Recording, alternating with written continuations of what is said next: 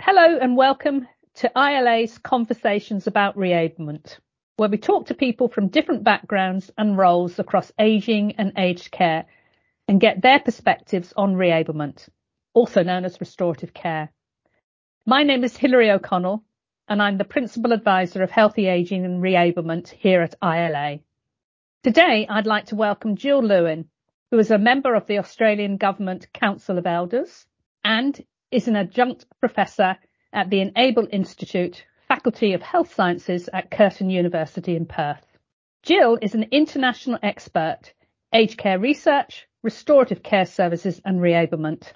While Gill's personal research interest has always been models of care that promote independence, she has conducted and published both quantitative and qualitative research on a diverse range of topics relevant to community-based care. Gill's research currently has more than 11,000 mentions in published papers. So I'd like to welcome Gill. And first of all, thank you for talking with me today. And there's anything else you'd like to add to that introduction at all? Thank you, Hilary. Um, no, I, I don't think there's anything I want to add. Thank you. All right. Well, we can get started then. So I'm going to run over just a number of questions for you about reablement and get your opinions on them. What does short-term re- reablement mean to you?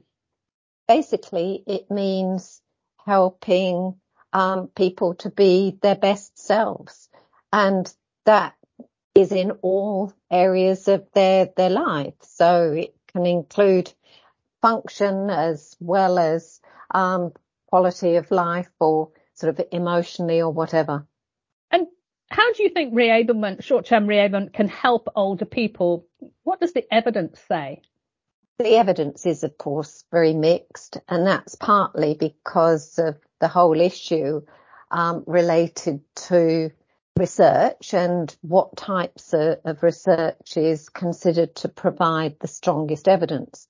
But putting that aside, um, the the evidence of of those papers that um, are randomized controlled trials and provide the strongest um, evidence indicate that uh, reablement or restorative care can in uh, for, for some people, um, help them improve their daily function, um, help them improve their mobility, help them improve their quality of life, uh, and basically whatever goals that they have set themselves. And that's the issue about research because reablement, most importantly, is a model about helping people be what they want to be, the best person they are, and everybody's different.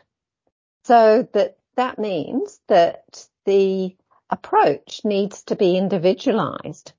And if one person, it might be that they want to be able to walk to the local coffee shop, then the, the sort of the, their goal obviously relates to mobility and the strategies or interventions that um, uh, they are offered to help with that relate to building strength and balance and mobility and helping them be able to do that. But somebody else, their um, main goal might be that they can uh, make themselves um, a cup of tea and then it involves looking at the difficulties they're experiencing and um, the working how, how they can learn to do it perhaps differently from how they've done it before, but they can manage with their current capabilities. So it's very much down to it being, say, individualized to that person for it to actually mean anything to them. Oh, uh, absolutely, it has to, and which which relates again, as I said, to I think the main issue in terms of the mixed research evidence, because the the research approaches require one to to look at to use the same outcome measures for everybody. But if everybody's working on different aspects of their own function or well-being, then not all outcome measures are relevant to them. And so you wouldn't expect that they would make gains across the board if they've only been working on mobility or only been working on a making a cup of tea. So it, yeah, it, it, it very much relates to it being an individualized approach. I remember many, many years ago, and this is probably 20, 25 years ago, working with a lady, um, and when I asked her what her goals were within reablement, her, her priority goal was to be able to feed her little dog. And she didn't really want, I mean, she, she, she wanted to be able to wash and dress herself and walk better and all of those sorts of things, but they were secondary to her in comparison to actually being able to um, feed her dog. Um, and so we went, we, that's what we did with her. We sort of taught her how to do that. We provided equipment, different sort of solutions for her, and then also built up some of her quad strength and her upper limb strength, enabled her to do that. And then she was happy to move on and look at other areas of her life. Uh, but you don't always have the luxury of, of being able to do that. Uh, being able to move on to other areas of yeah. the, their life. Yeah, mm, absolutely. Mm, because one of the things is that it, a reablement program is usually only funded for a short period of time. Mm-hmm. And as you say, it's often a matter of sort of helping somebody realize that they can do things again and that they can strategize around it so that once they've sort of achieved that, that first thing that they thought was most important, then suddenly they think, oh, well, you know, now, now I'd like to be able to do this and that and yeah, go further. Exactly. And you've touched on this a little bit already. What do you think reablement looks like when working with an older person? If you look back to some of the work that you've done, what does it look like? Um, one of the absolutely essential parts is the initial assessment, which involves, um, I, I, think, preferably um, one of the team that's going to work with her, um, or her or him, um, sort of, I working through all the person's strengths as well as their their their weaknesses and identifying what those goals are. So without that gaining a full understanding of where a person is at, as well as the goals that they want to get to, then you have no basis from which you can work and develop um, or give the, the person ideas about um, how you can work. So, and, and another aspect of that is that it's very much um, a dual process. The older person is involved, very involved, and they need to, to really get on board with the whole idea.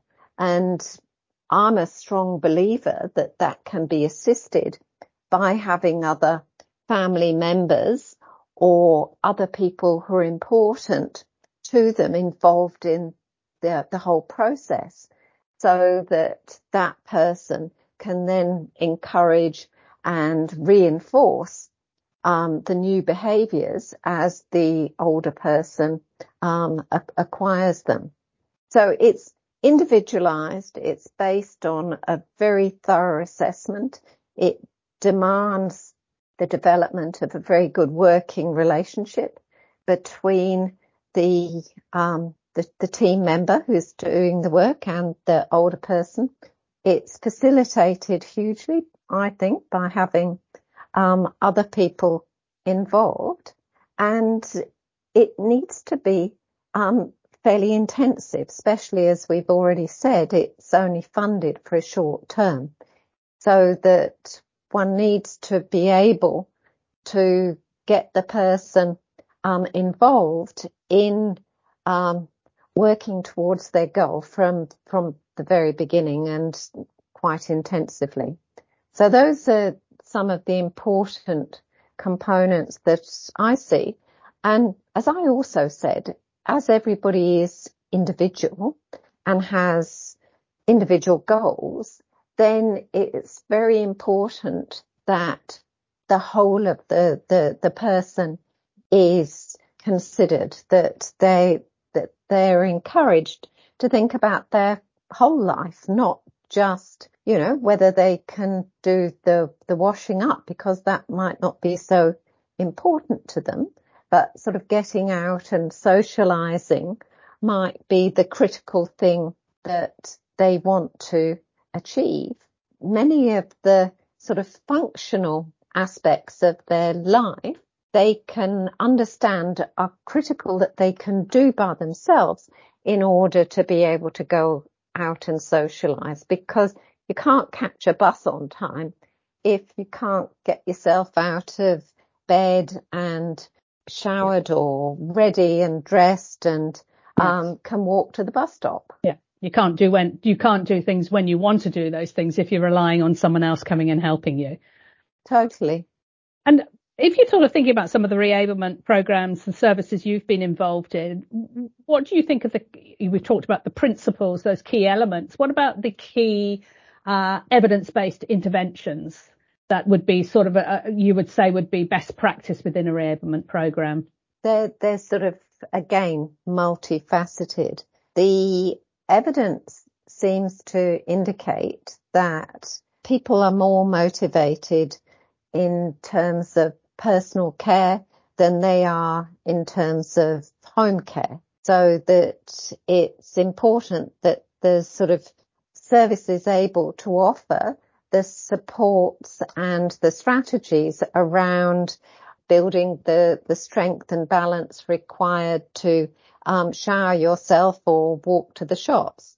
So that whether you call them sort of physio um, related skills, that's important. But then for learning how to make a cup of tea differently, um, you know, it's occupational therapists who have the original training in terms of task analysis and redesign according to somebody's capabilities and also looking at um, equipment. But if it's somebody's health and they want to learn to self-manage um, their diabetes better or whatever, then um, some of the, the skills and knowledge related to nursing can be very important. But rather than have lots of different people go into the house, what we found when we first did a pilot of the HIT project was that the older person got a bit confused and, and, and didn't really like having multiple people coming in and working with them on different things, that it was really important that there was just one person who was the, the sort of main person that, who was developing the program and working with them. But that program needed to include different aspects from all different uh, sort of health professional skill sets. Yeah. So I yeah. think that, you know, the interdisciplinary or intradisciplinary approach is absolutely critical. So the sort of the OT can learn from the physio, physio can learn from the OT and nurse, etc. And we all learn, uh, everybody can learn a little bit about what each does and actually then apply that at, that at a certain point. Absolutely. But I mean, I do think with that approach, it's essential that you have the um, regular contact with your other health professionals mm-hmm. so that if things aren't going as you hoped, you, you have the sort of expert in that field, if you like, that you can discuss it with. And sometimes it's necessary to ask whether they will come and um, do an assessment because basically it's not working out and you think that, um, you know, you, you need more, a higher or more specialist, um, approach. Absolutely. Absolutely. All right. Have you got a couple of examples? People always want to sort of hear some really positive examples of when reablement has worked and and then when it hasn't worked and um, what might make things some successful and what's unsuccessful? What are the contributing factors? So an example or two of, pos- of when it's worked and when it hasn't in your experience. Yeah. Um, i could give you an example of a time that it it did work which the the program that we were running at the time was actually called social um, reablement and um, it was a, a, program to especially help people whose the, the issues that they wanted to work on related to getting out of the house and doing things socially. Well, it wasn't social. This woman's husband was um, in hospital and he had been the main um, driver for many years. And she found that when he was in hospital and it was going to be a long-term hospitalization, she felt that she couldn't drive to the hospital to see him. And it, she lived quite a long way away and it was taking her hours to go on public transport. So what she um, asked for was some assistance in regaining confidence with the driving. And um, so the, a, a, program was worked out and it was uh, somebody who'd been trained in reablement but was a volunteer. What they did was they had a sort of progressive program where at, at first the, the volunteer sat with the, this woman and they gradually increased the distance that she could drive and the sort of different situations in which she would drive. Then it was um, a matter of uh, sort of driving part of the way by herself. So the volunteer would start off with her and then um, get out, um, you know, a suburb before the hospital so that the woman had to do the parking and getting herself in. And yeah, so, and hmm. it, it was hugely successful. Successful. Gosh. Yeah. Yeah. That's an, that's an interesting example. I haven't heard that one before, but so important from a, a you know, community access perspective, as you say, uh, and to be able to visit her husband in hospital. Mm. What, yeah, what about um, any unsuccessful examples? Uh, I think the trouble, Hilary, is everybody only gave me the positive ones. That's fair enough. No. It, uh, what, what, if you, without an example, what, what, do you think might be some of the contributing factors to something being unsuccessful? Would that be perhaps um, sometimes the motivational levels of the person, or they're just not quite ready for it, or the staff approach? Um, you know. Uh, yes, I think all of those can contribute, but I think right from the, the very beginning, there has to be, if, if not a positive attitude towards believing that, um, one can actually still learn as an older person and still change, that the sort of the attitude that they can't is at least still malleable and open to information and encouragement. Whereas there seem to be some people whose attitude is, is really so entrenched that it's very hard for, to sort of get over that. And in, in some ways, yeah, I mean, I've sort of think that until at least that somebody is admitting to themselves that maybe um, life could be different if they did certain things, then I'm I'm not sure it's even worth beginning. I think that you have to be at least open to it, and then the reablement team can sort of look for the low hanging fruit to quite quickly help the person see that yes, indeed, you know, they, they can make changes and their, their life could be different and be different. a bit better. Yeah. yeah. So the small, those small changes can make a big difference to someone's way of thinking, can't they? Yeah, huge. What would you like to see short-term reablement look like in the new support at home program? Um, I'd like, I'd like to see that it was how everybody began. Well, I think that for it, it ought to be the way everybody sort of started the services and I was going to say started their service career, but for, for me, what I think that we were able to show in our research was that in fact it cuts short a career for many people. If it's something where somebody is successful and they then don't need the home support service that they originally thought they did, you know, that benefit can last for a number of years before other things take over and perhaps they come back. All right. Well, I think I think that's a really good place to conclude our conversation. Um, I think we've covered a number of topics. It's sort of around reablement, how it can help people retain their independence, where support staff and allied health play a key role. A, a, lovely example of how working with this way works and maybe some of the factors that um, can make reablement unsuccessful. And I, I love your viewpoint on where um, you think reablement should sit within the new support at home program. Thank you, Gill, for joining me today. And for those of you listening, I hope you've enjoyed the conversations. And to find out more about reablement, please do visit our Keep Able site at keepable.com.au. Thank you, Gill, for your time today.